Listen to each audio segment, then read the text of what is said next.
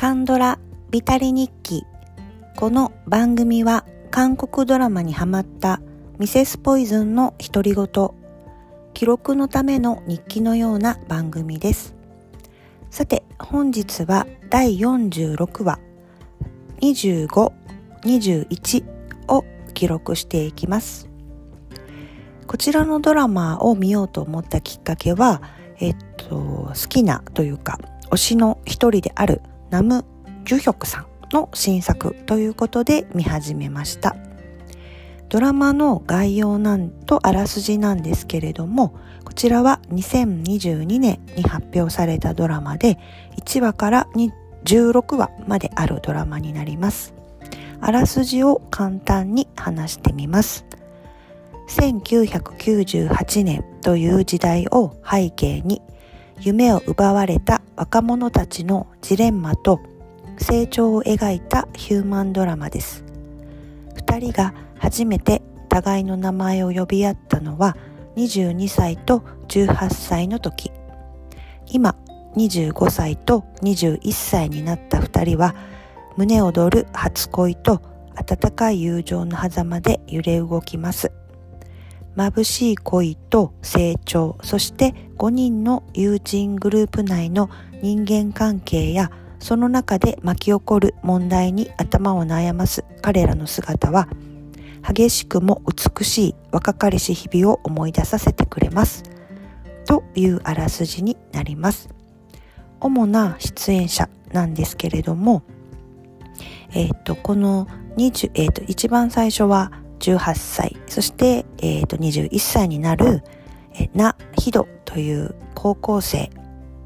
からまあ大人になるまでを演じているんですけれども、なひどという役ですね。で、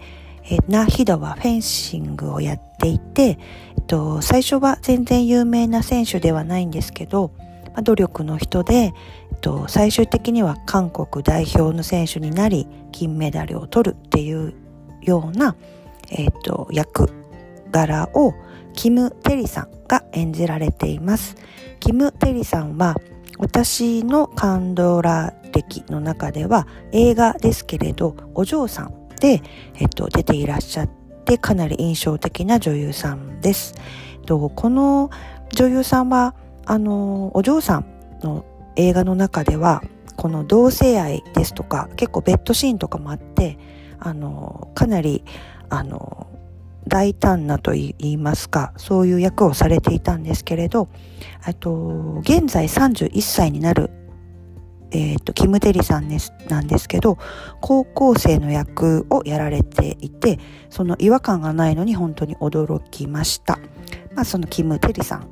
な非道をやってるキム・テリさんとペク・イジンっていう役このペク・イジンはもともとは裕福な家庭で育っていたんですけれど IMF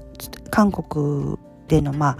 ああの通貨危機というかそういう1998年という時代の韓国歴史の中で大きな、まあ、事件といいますかそういう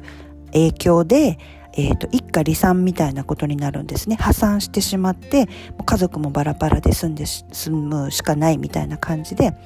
あの一気にこう苦労を背負う、えっと、青年になってしまう、えー、なってしまうんですけど、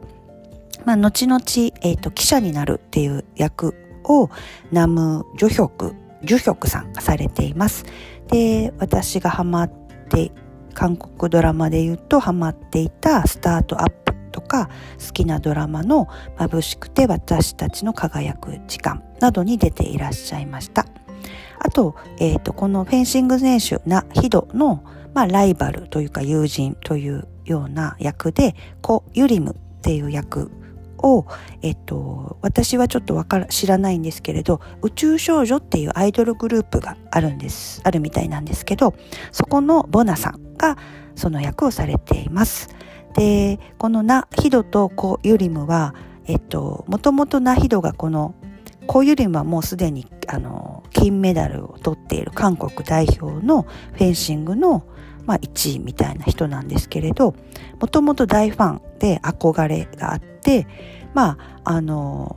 次ライバルになり、まあ、友人になるっていうような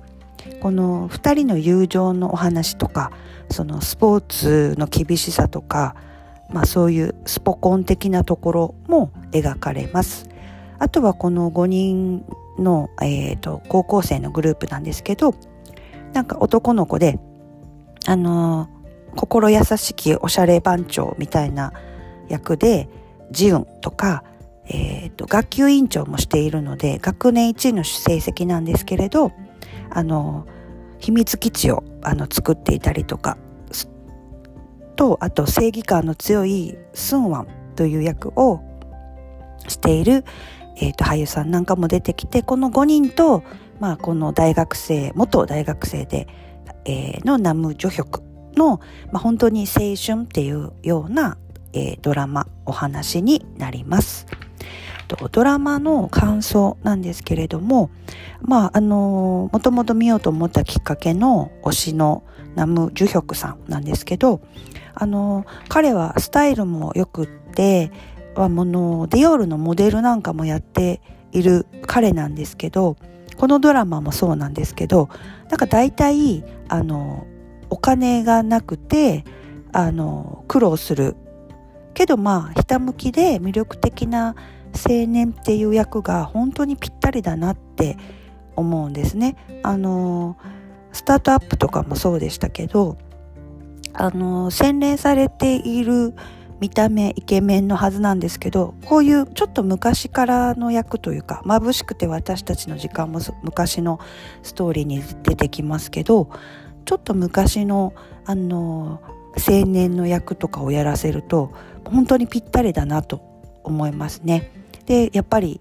あのナム・ジュヒョクのドラマ外れなしだなと思ったんですけどあともうまあ一番の印あの感想はあのキム・テリの凄さ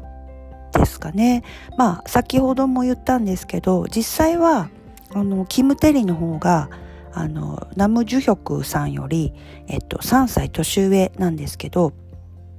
高校生の役とかも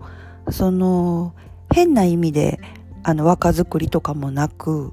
あのまあ若い役をやっているんですけどその若く見えるっていうだけじゃなくって本当にその若者が持ってるキラキラ感とか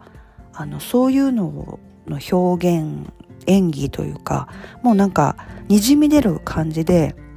そのシンクロ率といいますか役のなりきり度みたいなのがすごいなと思ってしまって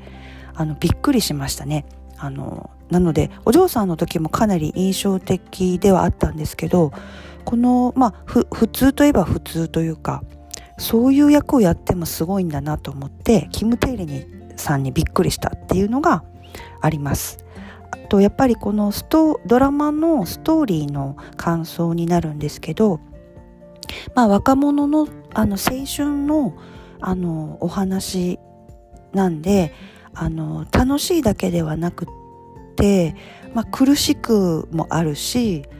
熱くもあるし厳しい現実もあるっていうあのいろんな味があるドラマであのほろ苦いストーリー内容っていうのもあのやっぱりいいなって思いました。なんか嘘じゃない感じというか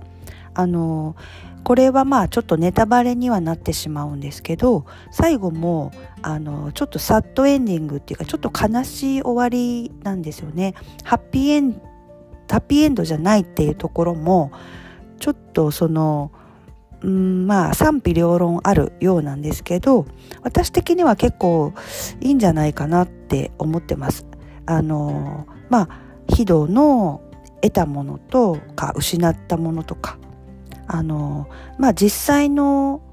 まあ、私たちとか私とか普通に生きてる人の現実ってやっぱりハッピーエンドばかりではないし青春時代の思い出もハッピーエンドばかりではないっていうところもあのあのより深くあの残るドラマじゃないかなというふうに思いました。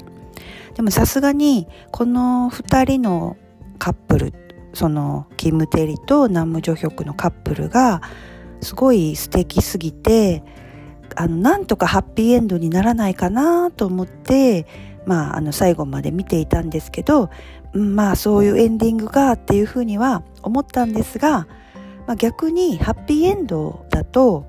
あのなんだろう味が薄くなっちゃうんじゃないかなとあのあまりに単純ななドラマになっちゃうんじゃないかなって思ってまあ私的にはこのエンディングでいいんじゃないかなっていうふうに思っています。で、この次お話しするんですけど、今のこのタイミングで、この25、21っていうドラマと、えっ、と、39歳というドラマを同時進行で見ていたんですけれども、あの、やっぱりそのそれぞれの年代のをパッと切り取ったその時を描いているドラマになるんですけどやっぱりこのあの2521っていう年代の味人生の味といいますかそういうところと39歳っていうところの味っていうのが切り取った味っていうのがもちろんなんですけどそれぞれ違うっていうところ問題とか楽しみとか悲しみっていうのも違うっていうのもあの人生だなというふうに思ってあのいいドラマをこう立て続けに同時期に見ることができてあの今は割充実したカンドラ生活をまた送っております。えっと、この後は39歳の感想を述べ、えっと、記録していきたいと思います。本日は韓国ドラマ25、21を記録いたしました。